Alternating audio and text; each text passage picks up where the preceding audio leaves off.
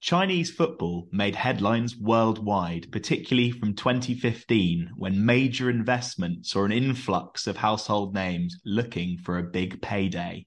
Big money signings, famous coaches, and talk of becoming a global powerhouse. China was on the map as a football nation. The roller coaster is now in full swing as financial struggles in recent years led to a player exodus and the league tries to rebuild and stabilize. It's safe to say there's never a boring moment in the Chinese Super League. Thank you for joining us for an investigation into the clubs and players who've made the league tick over the years. Ben, welcome. Yes, Arthur. For me, this is the real Super League. None of this sort of Real Madrid European nonsense. I think there's a lot to love when we discuss the Chinese league. Um, there's never a dull moment, like you say. And as well as every kind of Brazilian superstar that's headed over in the twilight of their career, uh, there's also some slightly interesting names that I, I hadn't realized had played out in China that we'll be covering today. There really are. We're employing a three-five-two formation, so we're we're trying to foster that excitement, going pretty front-footed and aggressive, and hopefully we'll score many goals. If you have any names that you'd like to suggest for our eleven today, please do tweet us. To be honest, we always make this call for people to tweet us, and no one ever does. So um, right. you re- you really would make our day. Yeah, maybe maybe we need to broaden out. I suppose if you want to contact us personally, um, maybe letters in the post. Um, are you on Yammer at work? No, maybe what's no, Yammer? Yammer, it's like a kind of team messaging system, base camp. Yeah, just get in touch however you want, really, with Chinese Super League players.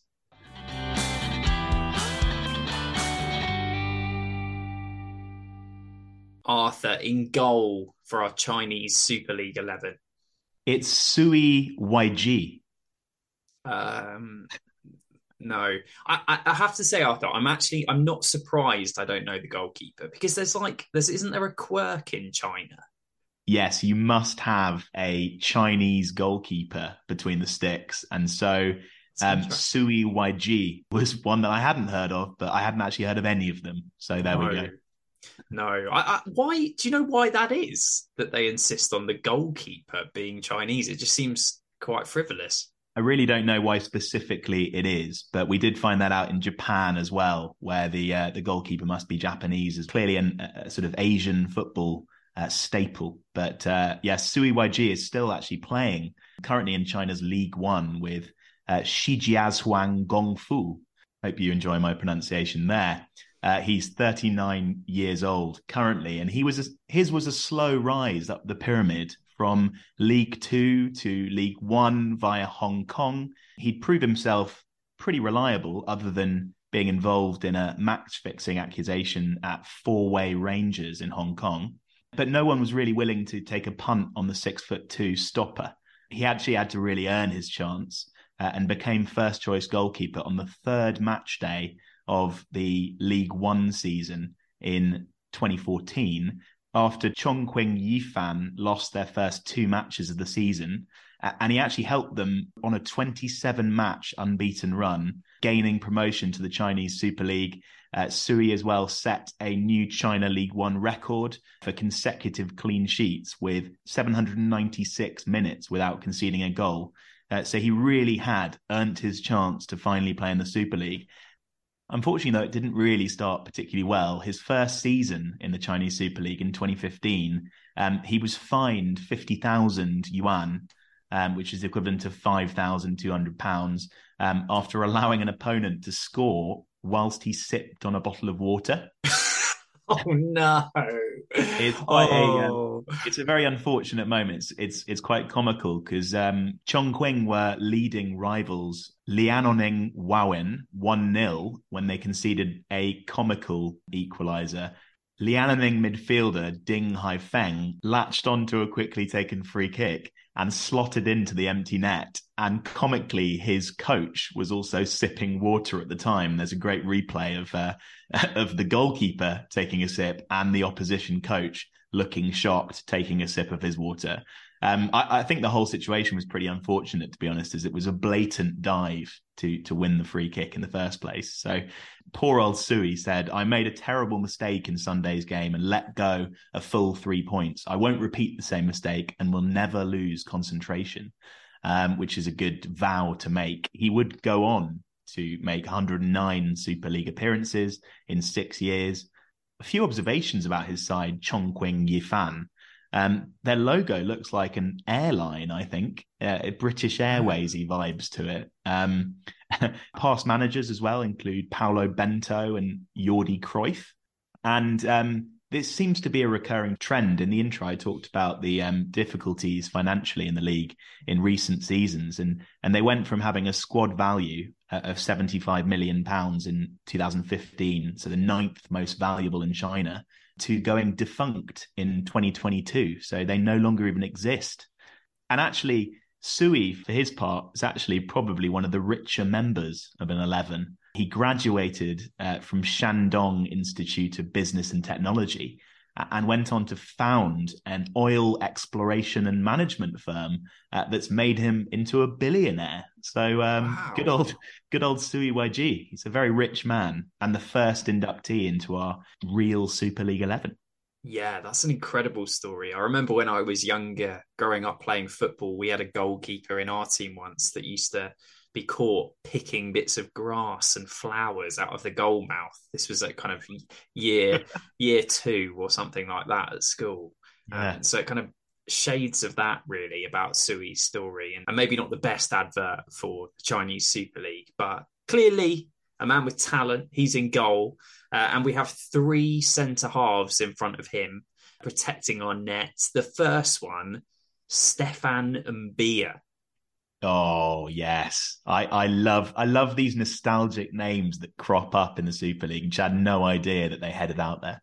Yeah, we're talking about a player equally adept at centre half and in centre midfield. Um, he split his time between those two positions. A lanky Cameroonian stopper, six foot three, with long stretching legs. Uh, he was deployed to greatest effect at centre back when at Marseille in the late noughties and early teens. He joined for a whopping £10.8 million and paired up with Charlton alumnus Suleiman Diawara.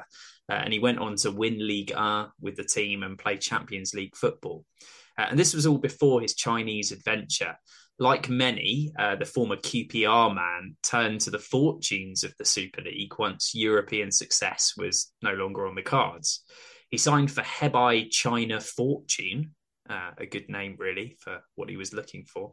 Uh, and that was at the age of 30. He was able to use every ounce of his experience to dominate games in the league, scoring an impressive 10 goals as well in 44 games. Next came Wuhan Zhao in 2019, a team that were new to the Super League, playing in a distinctive orange kit and nicknamed the Nine Headed Bird. Now, Wuhan and 19 is unfortunately quite a memorable combination. Uh, less than a year after Mbia joined the club, coronavirus erupted in the club's home city and they were evicted, uh, told to train in Spain, where they were on a pre-season tour at the time, and not allowed to return to the south of the country. So they were far away from their natural home. And frankly, it was considered a miracle that they avoided relegation. And Bia during this time, though, had avoided it. As, as soon as the news came in, he moved to Shanghai, um, clearly missing life in the center of a global pandemic. However, he returned to Wuhan controversially a year later, rekindling a defensive partnership with former Sevilla teammate Daniel Carriço. Um, and Wuhan Zhao is, is such an interesting team that I've, I've really enjoyed reading about. And controversy and uniqueness just seem to follow them throughout their entire existence. They were formed in 2009, months after predecessor club Wuhan Guanggu folded in bizarre circumstances. After a mid match scuffle involving starman Li Weifeng, the Chinese FA banned Li and Beijing Guoan's Lu Jiang for eight matches. This infuriated Guanggu, Wuhan Guanggu, so much that they withdrew from the Chinese Super League altogether and were banned from ever re entering the country's league system. and hence Wuhan Hanzhao was was formed years later. Unbelievable. Absolutely unbelievable. And another story of dissolution as well, because in twenty on the twenty fifth of January this year, they they actually dissolved, which is which is a shame.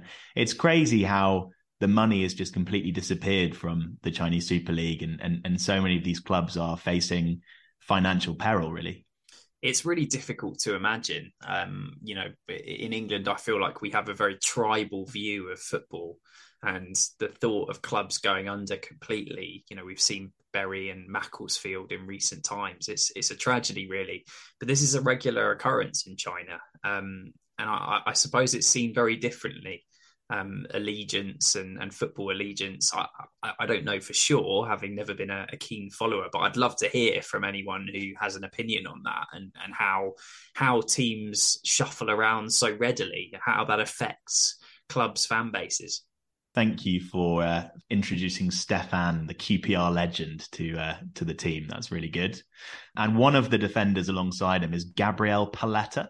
Yes, um, Liverpool alumnus.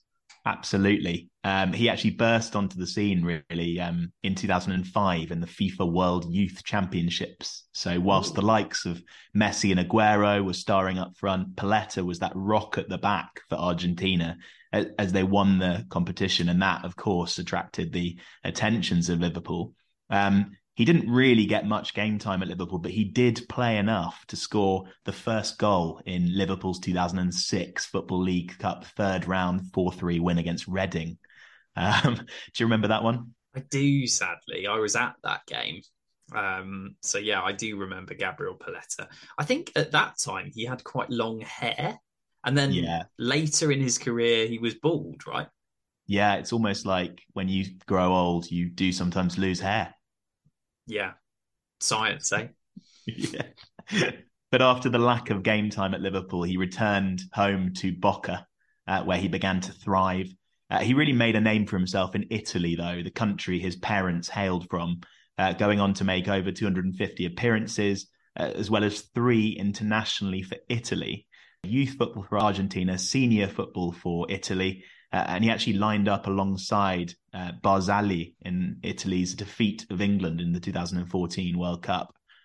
Um, he left AC Milan in 2018 and joined Jiangsu Suning, um, which was a bold step, uh, but he couldn't resist the overtures of their then manager Fabio Capello. Um, he lined up alongside the mercurial former Shakhtar midfielder Alex Teixeira, and experienced marksman Eder as well. And actually, former Chelsea midfielder Ramires um, was was playing there at the time, but he was banished to the reserve team, uh, having tried to force through a move to former club Benfica, uh, and the club effectively froze Ramires out for a year. In his one season there, uh, he finished fifth in the league and got to the quarterfinal of the Chinese FA Cup a steady, unspectacular season with the talent that you you had at their disposal and their manager, it would probably be seen as a failure. Jiangsu Suning, they have a logo um, with a sort of lion-like image that, for me, has a strong whiff of the UNAM Pumas logo. The lion just looks incredibly similar. Another feature of Chinese football is the um, the fact that name changes are pretty frequent. Yeah. Um, so this club was called Jiangsu Sainty in 2000, so a club that clearly appeals to me. And then they became Jiangsu Guoxin Sainty, and then Jiangsu Suning in 2016, and then now they're called Jiangsu FC.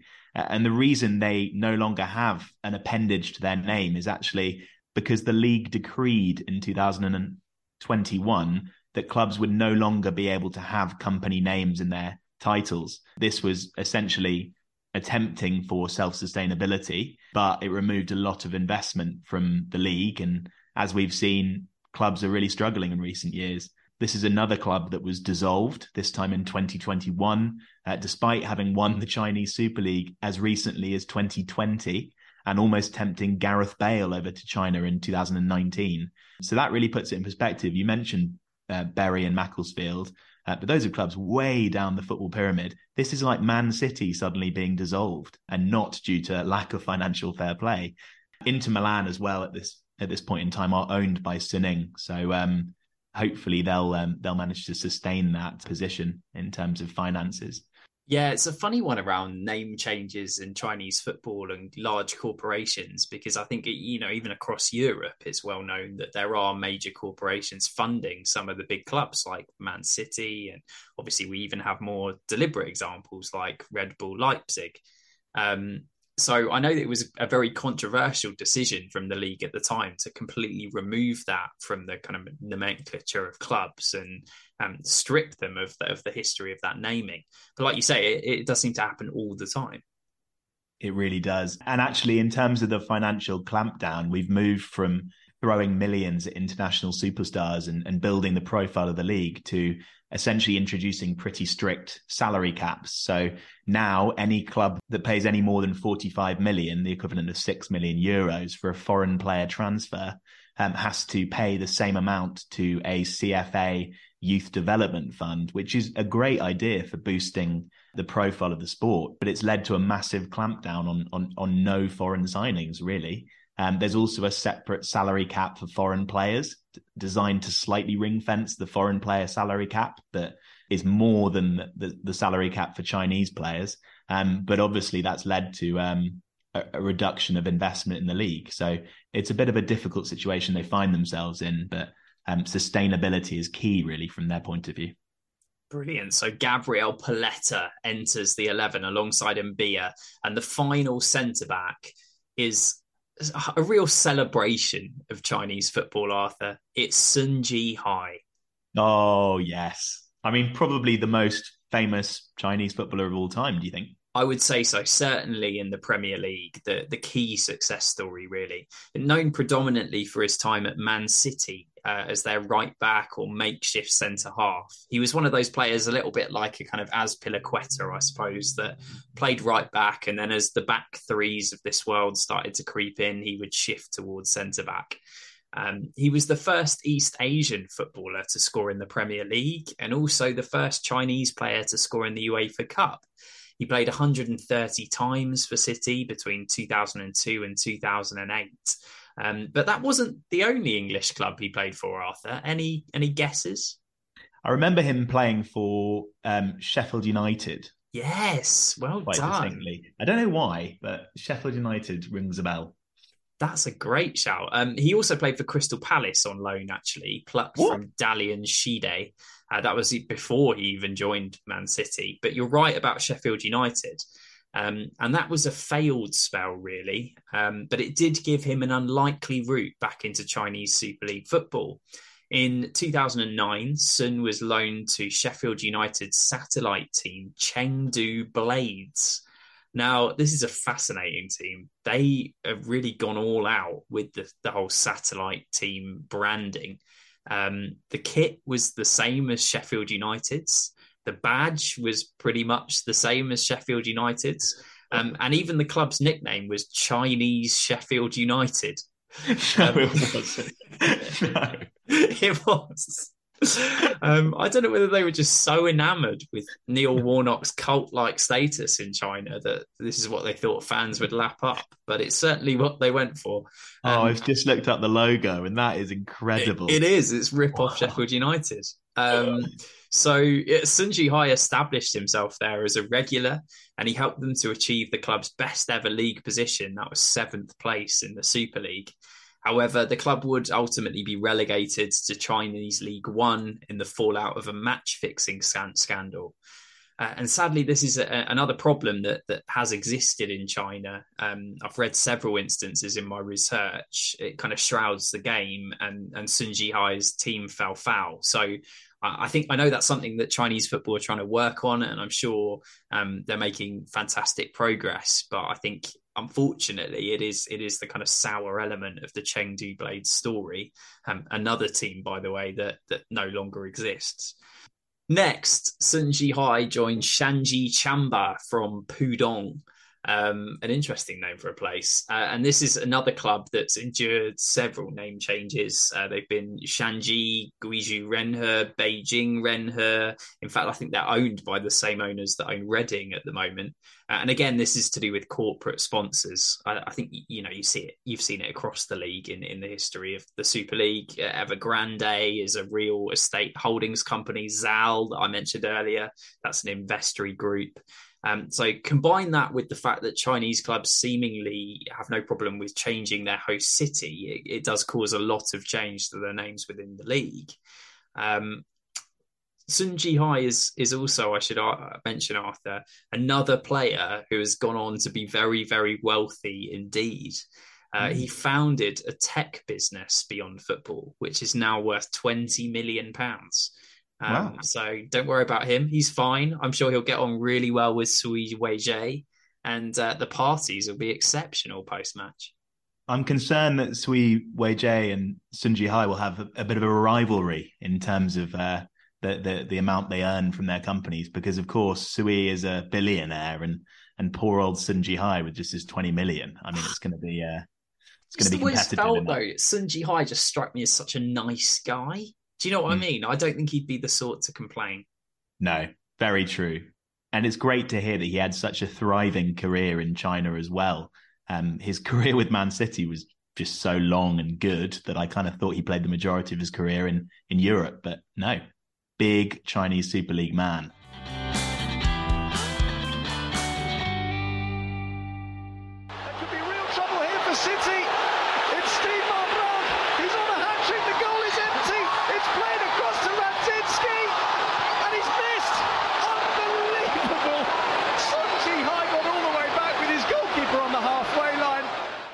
So ahead of the 2023 Chinese Super League season, I thought it would be an interesting opportunity to to see who you, the listeners, and you, Ben Warden, mm. would be a fan of or should be a fan of. Uh, oh. Uh, do you currently have any affiliation with any any Chinese football teams? I don't, to be honest, Arthur. I, I have visited China once. I went to Beijing, but I never saw a game, and so oh. I don't feel like I have any allegiance to a particular team. That seems, and to be uh, fair, actually, they probably don't even exist. The team that was there when I was there. So, um, hmm. yeah. I think the technique I'm going to use to allocate you a team is is go through a few categories and get you to pick your favorite of these categories. Okay. And so we're going to start off with north or south. Ooh. Um, well, I suppose I support a southern team in England, so maybe we'll go for north.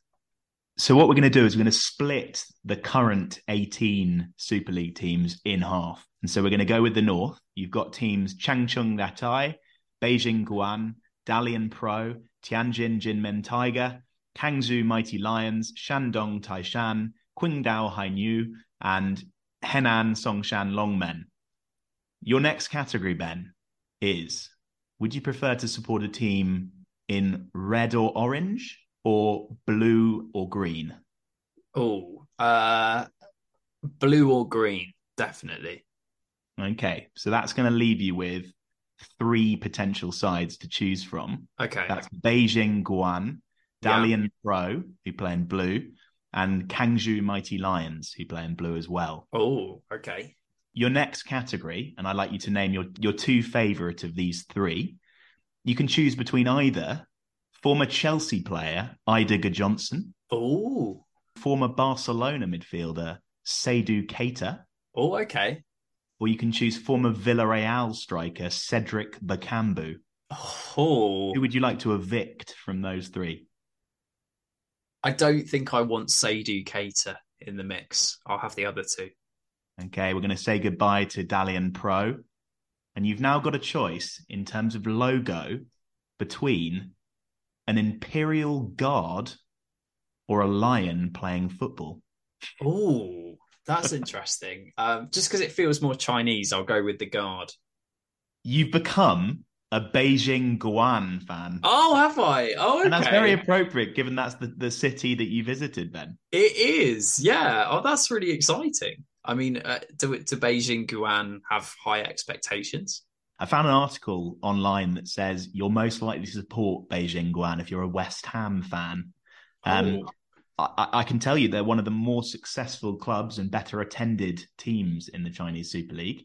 Uh, they were champions in 2009 and have been runners up on three occasions. Uh, they've also got three Chinese FA Cups. They play in the Workers' Stadium, a right. 66,000 capacity stadium that was built for a failed 2000 Olympics bid and subsequently used at the 2008 Olympic Games. Um, so you've got Olympic pedigree in the same way that West Ham have. And in terms of pedigree ahead of the season coming up, they finished seventh out of 18 in the Super League last season. So expectations should be fairly high. They don't really have particularly strong international pedigree. They've got Samuel Adegbenro, uh, which is quite appropriate considering you're called Ben and he's got Ben in his name. Um, so who knows? But you are now a big fan of Beijing Guoan, who play in, play in this kind of green and yellow kit. Um, yeah, maybe a bit akin to uh, to Norwich as well. And their away kit looks very like uh, the Nigeria top in one of the World Cups, with the sort of light green sleeves and a white uh, majority top. So, um, an interesting team, and I, I, hope you enjoy your your supporting them. I'll have to get you a, a kit for one of your next birthday presents. Oh, thanks, Arthur. That that was a deeply scientific process. Um, and I have just realised actually I have a Beijing Guoan player to talk about um, in the next section. So uh, how appropriate.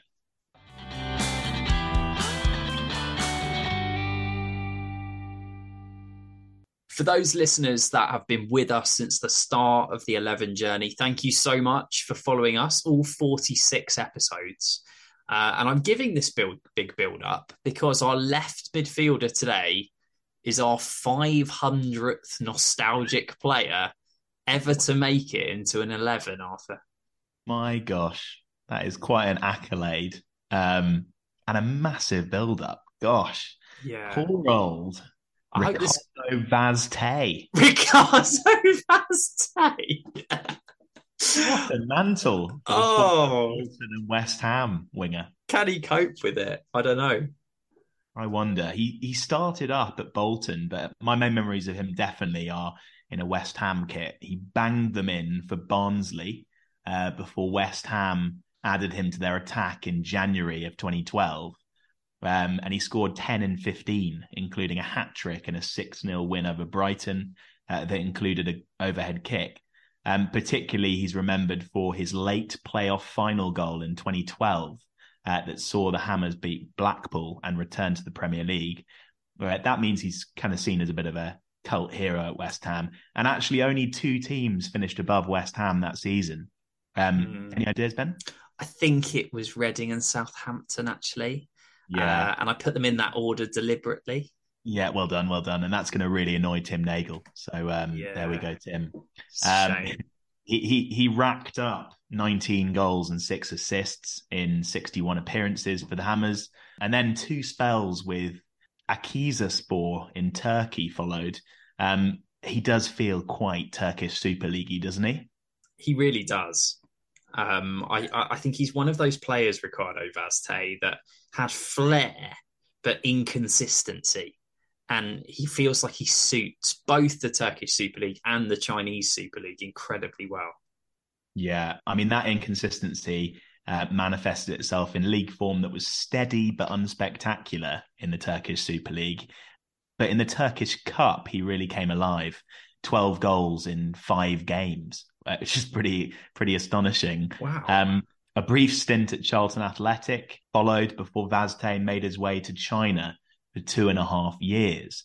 Um, Henan Jianye uh, would win his signature, uh, and he scored 16 goals in 26 games over two and a half seasons, which is a pretty solid contribution.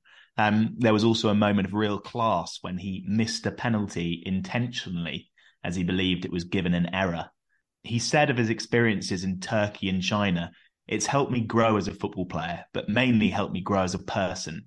It helped me look at things differently through different cultures and take more meaning into life because there are things we value here that they don't really value in Turkey and vice versa. Then China is a completely different world. So it's been a wonderful experience. It's been tough at times because it's not something I'm used to, but a wonderful experience because you really have to put life in, ex- in perspective, especially in China. So his comments actually almost are a veiled kind of insult at China. he keeps on saying China is completely different, perspective, China, China, etc. So um, I, I, think it was an interesting experience for him, but it wasn't a long experience, and I'm not really quite sure why because he scored fairly consistently. Um, Henan Jianye, uh, they're nicknamed the Red Devils. Um, they were promoted to the Chinese Super League in 2006 and then most recently in 2013. Uh, they've never really won anything other than League One and Two titles. Uh, their best finish in the Chinese Super League, third in 2009. They actually became Henan Songshan Longmen in 2021 and was sixth last season. I was having a look through the uh, the kits of the Super League teams Mm. Um, have you had a look at a few of them? Determine your favorite kit? Not really, because I'm Beijing Guoan till I die. You are. I'm. I'm going for Shandong Taishan. Um, oh, okay. My favorite kit. They're sort of orange and red. Um, they've got Marouane Fellaini, which is fantastic. It's going to be the Shandong Beijing rivalry between you and I. Then look forward to that. That sounds fantastic. Ricardo Vaz Tê, a scorer of absolute screamers. It was nice to see that he did actually go back and sit with the West Ham fans recently in a game and, and watch his old club. Popular there and in our team. The first centre midfielder in our kind of midfield line is up for grabs. Uh, that means that we have had journalists and football personalities get in touch with us, make nominations for who they believe should be in our the real Super League 11. Uh, so a little bit more on that at the end of the show. That makes it sound like they've been they've been desperately getting in touch with us in their yeah. in their in their numbers saying please feature me please they yes. That is the case. That is the case to some extent once prompted they were keen. Um so delighted to have them on board. And that means we skip my position and it's over to you arthur for the other centre mid. Fantastic. And it's an italian Damiano Tommasi. Oh, uh, QPR, curly hair. Absolutely. A brief spell at QPR, um, well remembered. And he is the distinguished current mayor of Verona. Oh, wow. I didn't know that. And it's quite a nice full circle because that's the club he made his debut for, aged 19 in 1994. Welcome, Damiano. Um, but it's Roma who he's known most for. He spent a decade there, winning the winning the Scudetto in 2001 under Fabio Capello, a season during which he was named the club's most important player by the manager, and he was paired with Zanetti or Emerson as a double pivot. It's exciting midfield that. And one thing I discovered about Damiano Tommasi is that he's just an unbelievably good bloke. There are a few examples of this, one of which is after suffering an injury in a preseason friendly against Stoke, he was out of action for over a year. Uh, and then in the summer of 2005, when he was still injured, he requested or asked for a one year contract extension on youth player wages. So he was earning only 1,500 euros a week um, to prove himself.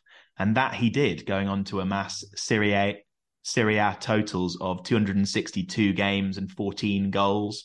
Um, and that principled and philanthropic nature resonated with him throughout his career.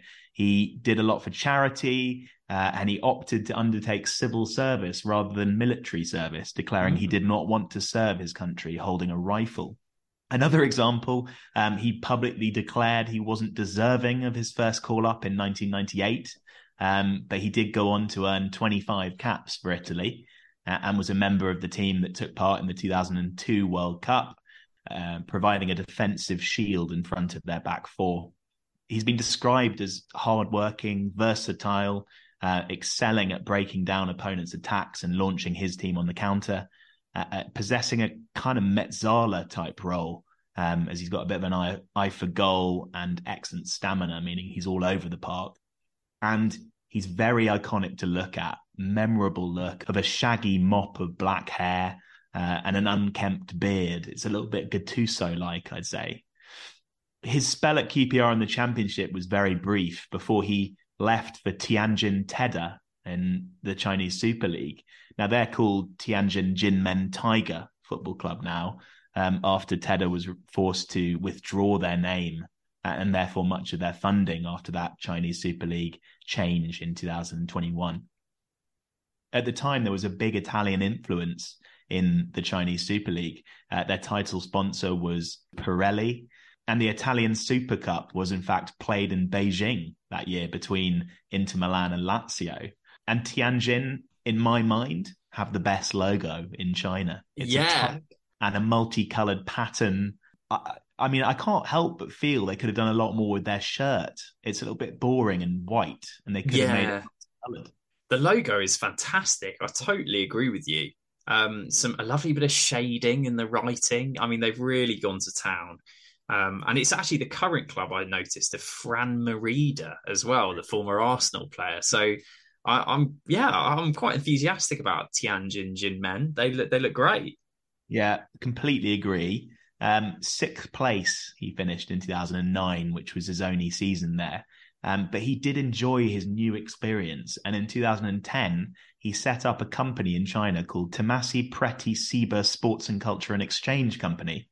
Um, and that was aimed at creating a reliable bridge between Europe and China on the field of football.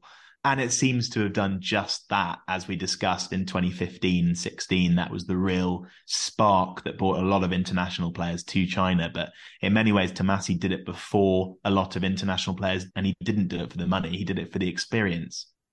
Tommasi to QPR was such an odd move. I, I, kind of find it really weird that a Roma legend played for QPR. Um, but there we go. But they also had Dani Parejo back in the day. He then went on to play loads of games for Valencia. So uh, yeah, funny club, QPR. Great to have Tommasi in the 11. And right midfield is Nico Yennaris, Or should Never I say Li Ke? Mm, don't think I've heard of him either. Mm. So the reason for this double naming um, is because Nico Yennaris has changed his name. Born in London with a Chinese mother, Yennaris made history by becoming the first ever naturalized player to be called up to China for their national team. And he made a senior international debut in a 2 0 friendly win over the Philippines. Uh, and he's not the only one from the UK either. Uh, take former Everton defender Jiang Guangtai or should I say, Tyias Browning. And the reason for these Chinese names is that it's actually a requirement by China and the government that if you are going to become a naturalized Chinese citizen, you have to take on a Chinese name as part of that deal. Hence why Nico Yennaris is now known as Li Ke in the Chinese Super League, and uh, Jiang Guangtai is the name for Tyias Browning. Yennaris is now proud to represent China, um, but in truth, the Chinese national team has specialised in failure. 2002 remains their only appearance in a FIFA World Cup finals. Um, they left South Korea without scoring a single goal.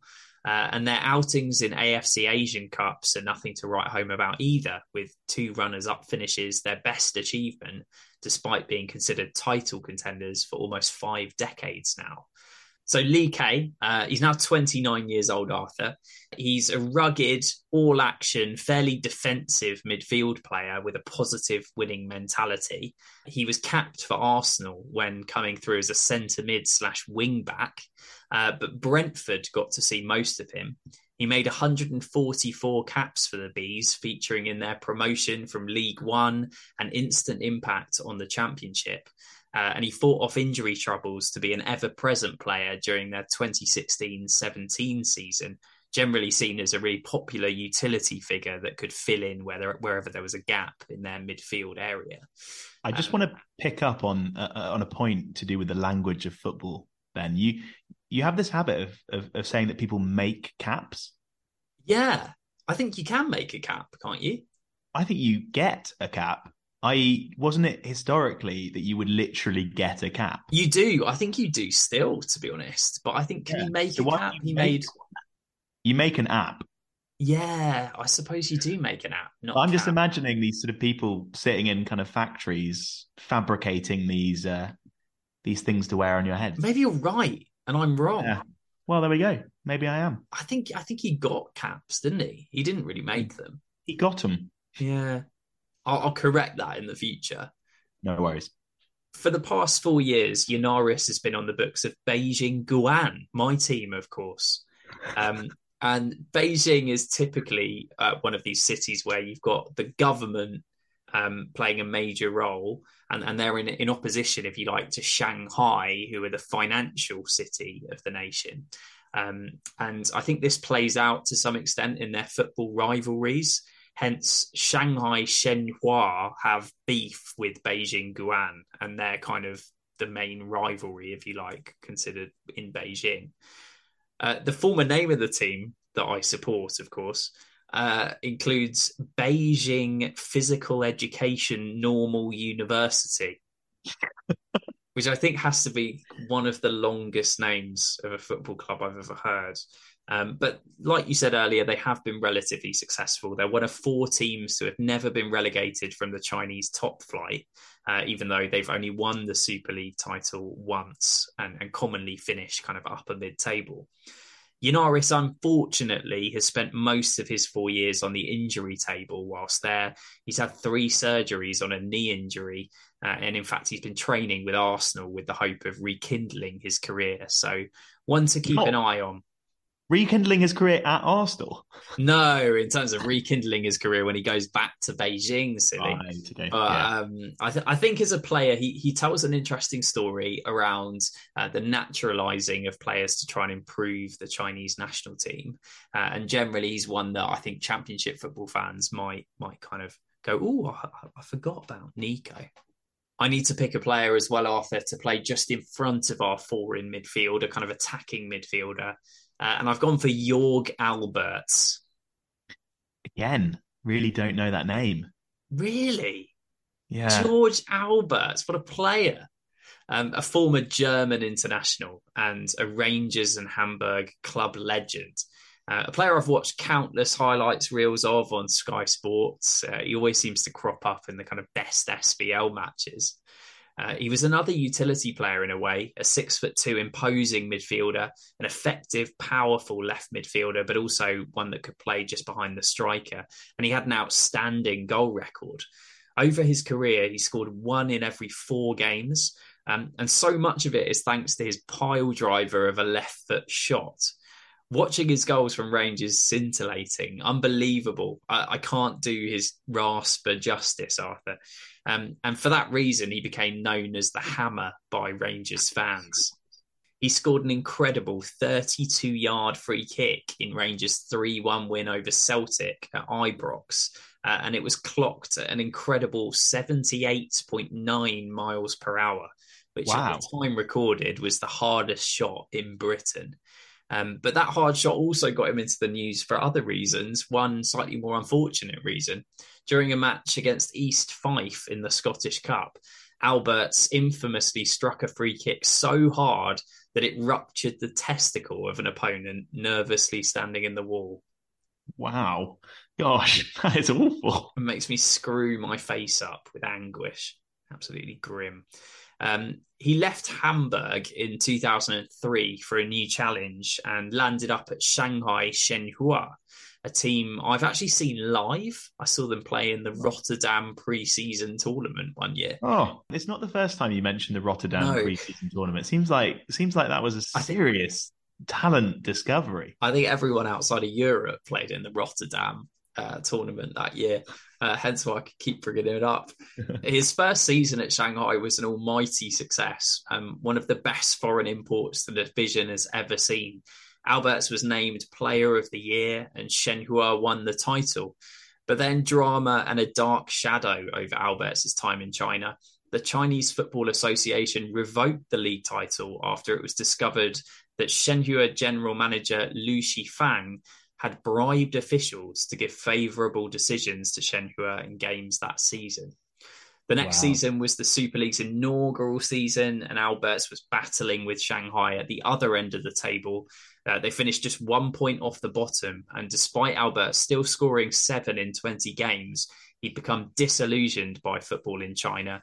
Uh, and his slightly unfortunate parting shot was saying, I've heard so many things going on of players and teams selling games how can we have played at one level last year and at this level this year?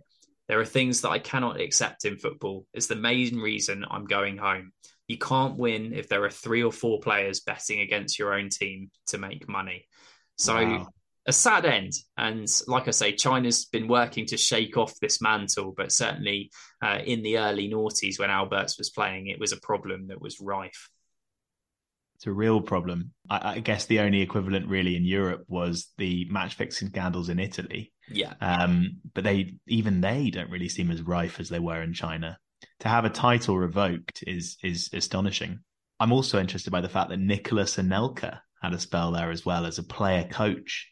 Didn't score many goals though, which was surprising because when he left Chelsea for them, he was still kind of peaking in his career, I feel. Um, but no, couldn't hit the ground running in the Chinese Super League for Shanghai Shenhua.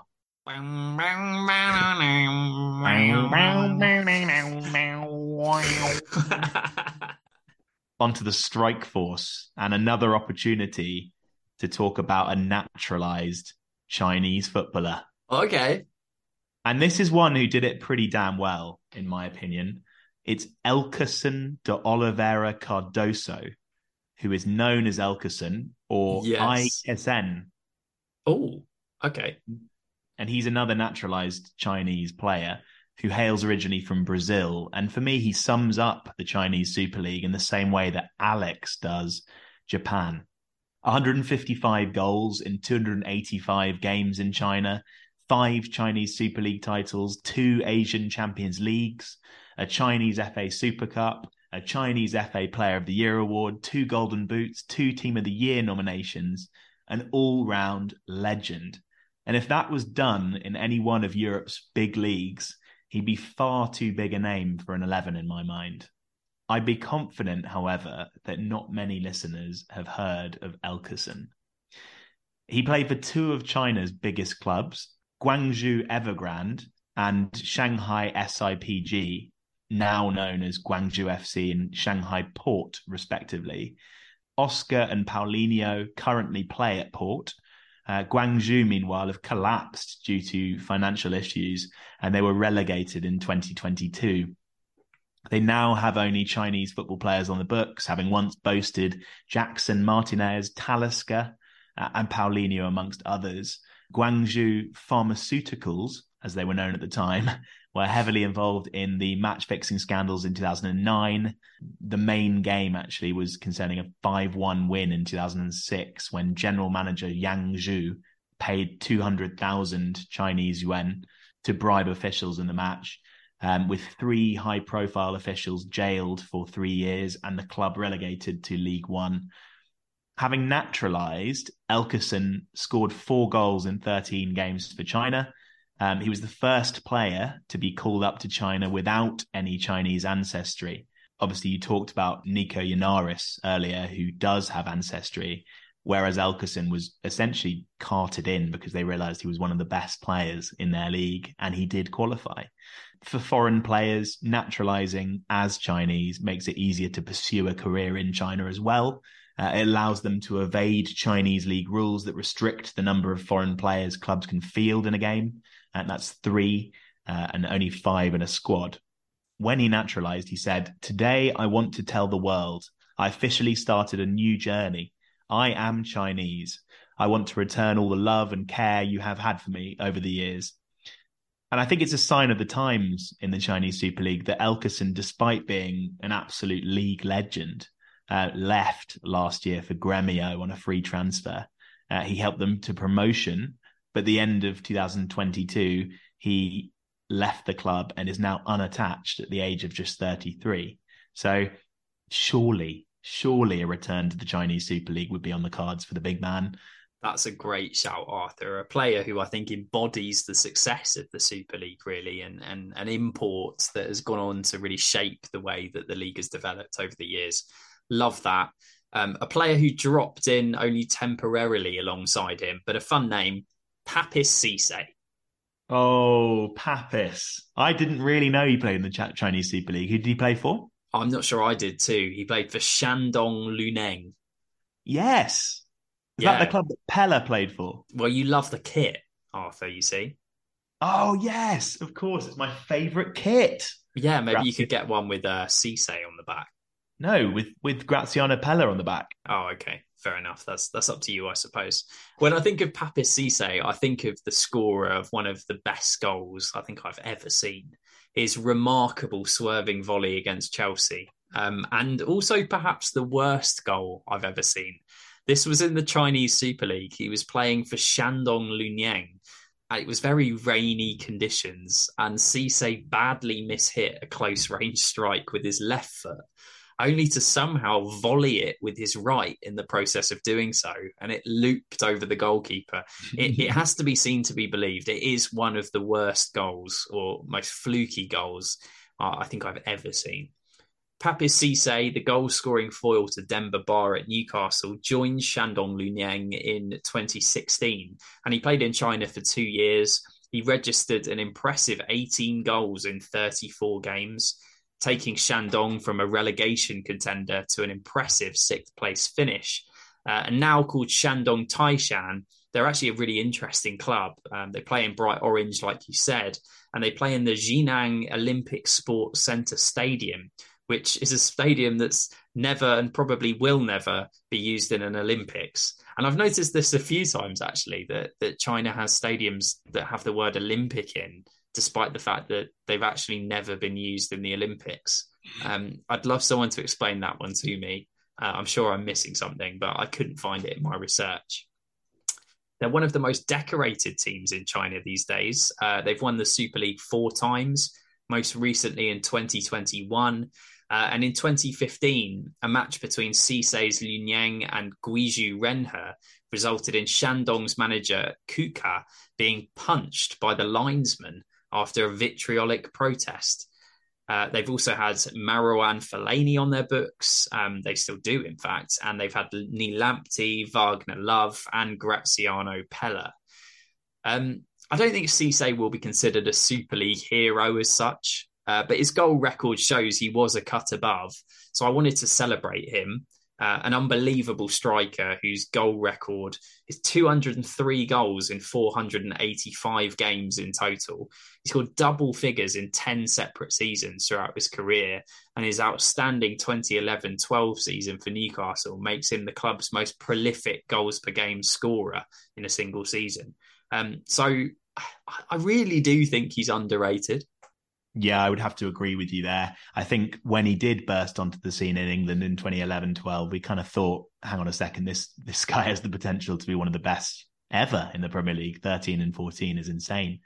And actually, his his fellow strike partner at Newcastle, Demba Ba, also had a spell in in uh, the Super League with Shanghai Shenhua as well. Um, so um, would would have loved to see those two replicating their New, Newcastle exploits in the Chinese Super League together uh, but they were on opposing sides. He's also another very Turkish Super League player. He played for Alanyaspor, um, scoring a hell of a lot of goals in the Super League. So, in terms of the standard of those two leagues, I mean, typically the Turkish Super League is considered a stronger league, I think, than the Chinese Super League, but he scored far more frequently in the Turkish Super League than he did in China. So um, perhaps that says something about the relative strengths of those two leagues just to return full circle on Cisse's wonder goal for Newcastle. Um, I thought we could just take a moment, Arthur, to listen to Steve Claridge's live reaction on BBC Radio 5 Live. Sol Campbell, the former defender, has told Five Live Sport that Roy Hodgson needs to resolve the hidden agendas. Are you all right? He's doing a Gary Neville. No, what, what? no, no. You've got to see. What, just have a look at this. Just have a look at this. Are you okay? Have a look at this. Where, where am, I, am, I, going to Stamford oh, Bridge? This is yes, Stamford. Stamford.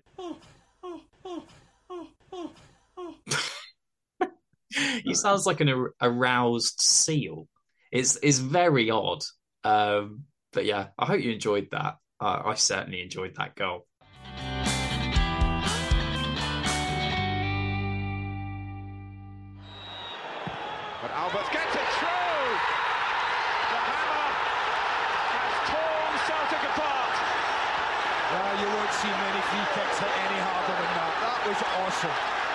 Absolutely. So, as Ben said earlier, every episode there is one position that is up for grabs. That's where we receive nominations from people. And the first nomination this week is from Paul Huang, who is from Hotpot Football, which is a Twitter account providing Chinese football news in Leagues One, Two, and the Chinese Super League. Let's see who Paul's nominated. Hi, my name is Paul Huang. Um, the best midfielder in the Chinese Super League, I personally recommend Darko Matic. Uh, the Croatian defensive midfielder has been playing in the CSL from uh, 2007 to 2016, and before he came to China, he has been playing for lower leagues in Switzerland, Germany, Bosnia, and Slovakia. And uh, because he performed very well in Tianjin Teda uh, from 2007 to 2008, and um, yeah, he joined Beijing Guoan in the 2009 and helped the capital team to win the first CSL title that season. And uh, after that, he played for Beijing until 2000, 2015, and he became the icon of the Beijing fans. And he's the only foreign player who can be interviewed in Chinese so far. And the most important thing is his love for Chinese culture. Yeah, he also served as uh, Rafa Benitez assistant coach when he played when he coaching uh, Dalian Yifang, and he's the only non-Spanish foreign coach. That's all. Thank you.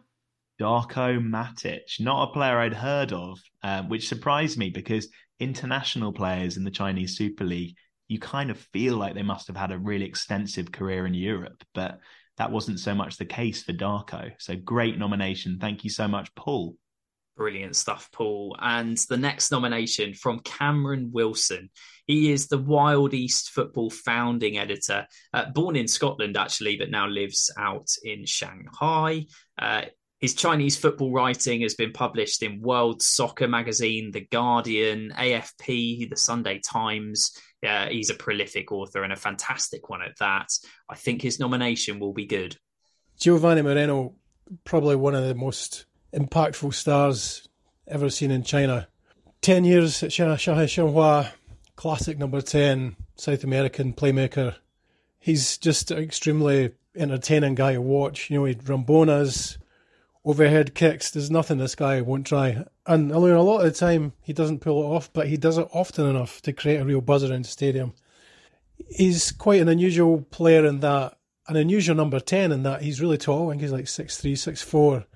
And he's got a, quite a, a kind of lanky style, but he's just really good with the ball at his feet, which, as the cliche goes, is, you know, he's good on the ground. He's, he's got good skills for a big man, but that's undoubtedly true in his case and he's definitely someone who I think it's a shame in some ways he didn't get the exposure on a bigger, bigger, higher level or a bigger platform. He definitely had the skills to play in Europe, but I think he maybe application wise wasn't always the best. But for China, I mean, he came to Shenhua alongside uh, when Drogba and Elko were here. That was his first season, and he kind of slotted in really well at that point. Uh, he played a lot of games for Colombia, I think, maybe capped 20 or 30 times, something like that.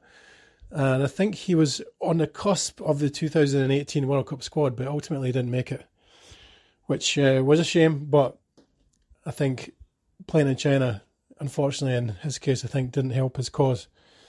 But I mean, definitely one of the all time Chinese Super League legends, without any doubt. Oh, it is good. Yeah, Giovanni Moreno into the poll. Thank you so much, Cameron. Really appreciate you getting in touch. Uh, I'm going to throw another name in, Arthur. You love throwing another name in. Yeah, I will do. It's Li Tie. Li Tie, yes. Good pick. Yeah. An underrated Chinese player. A um, bit underwhelming in the Premier League, that said. He played a holding role for Everton uh, and then not at all for Sheffield United. And that prompted the Sun Ji-hai move to Chengdu Blades. He did the exact same thing. He played for the Chinese Sheffield United um, but Tie is best known in the Super League for playing at Liaoning, um, a team once known as Liaoning Whowin, which feels like a fairly appropriate name for a team pre kickoff. Um, but he's most well known for his role with the Chinese national team. He earned 92 caps for them as a player, which is interestingly around half of his total domestic appearances due to persistent injury trouble. He always seemed to be fit for the national team. Uh, but also as their manager, he won 50% of games, but stepped down after failing to qualify for the Qatar World Cup. Uh, and sadly, he too is now under investigation for corruption. Um, but Li Tie, uh, an iconic name within Premier League Chinese circles, if that is a circle. Indeed. And you've picked a defensive minded option. I've picked an offensive minded option, and it's Fredy Guarin. Oh, yeah, Fredy Guarin. Absolutely. Known mostly for his time at Porto and Inter, as well as being a wonder kid on Football Manager. Uh, this is a creative attacking midfielder with an eye for a shot from distance. In 2013, he was described by Inter's manager as an extraordinary player who combines physicality with technique in an incredible way. He's an important element in the locker room. Another of the expensive foreign recruits in the Chinese Super League, this time for Shanghai Shenhua in 2016. Uh, he played four seasons there, orchestrating from midfield uh, with 26 goals in 100 games. He really embraced life in China. He said, I feel really good here in China. Shanghai is a beautiful city. I've been here for almost three years, and every day I feel more and more comfortable. Now I have made my life here. Things did sour in the end with financial restrictions coming into play. Uh, he even went as far as publicly saying he'd play for Inter for free uh, before he ended his career playing back in Colombia um, 50 caps, over 50 caps for Colombia. Um, an impressive player, and hopefully going to get your vote on Twitter.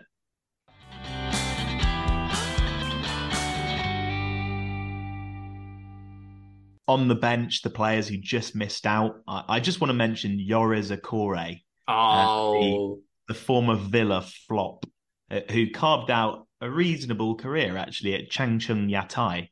Um, so well done, Yorez. Um, sadly, the Premier League was a bit of a step, but Chinese Super League, wahey. Yeah, alongside him on the pines for me is Zheng Zhi, uh, another former Premier League player with Charlton, SPL player with Celtic, Chinese football captain. He's made over 350 Super League appearances, most notably for Guangzhou, uh, an icon of the Chinese game.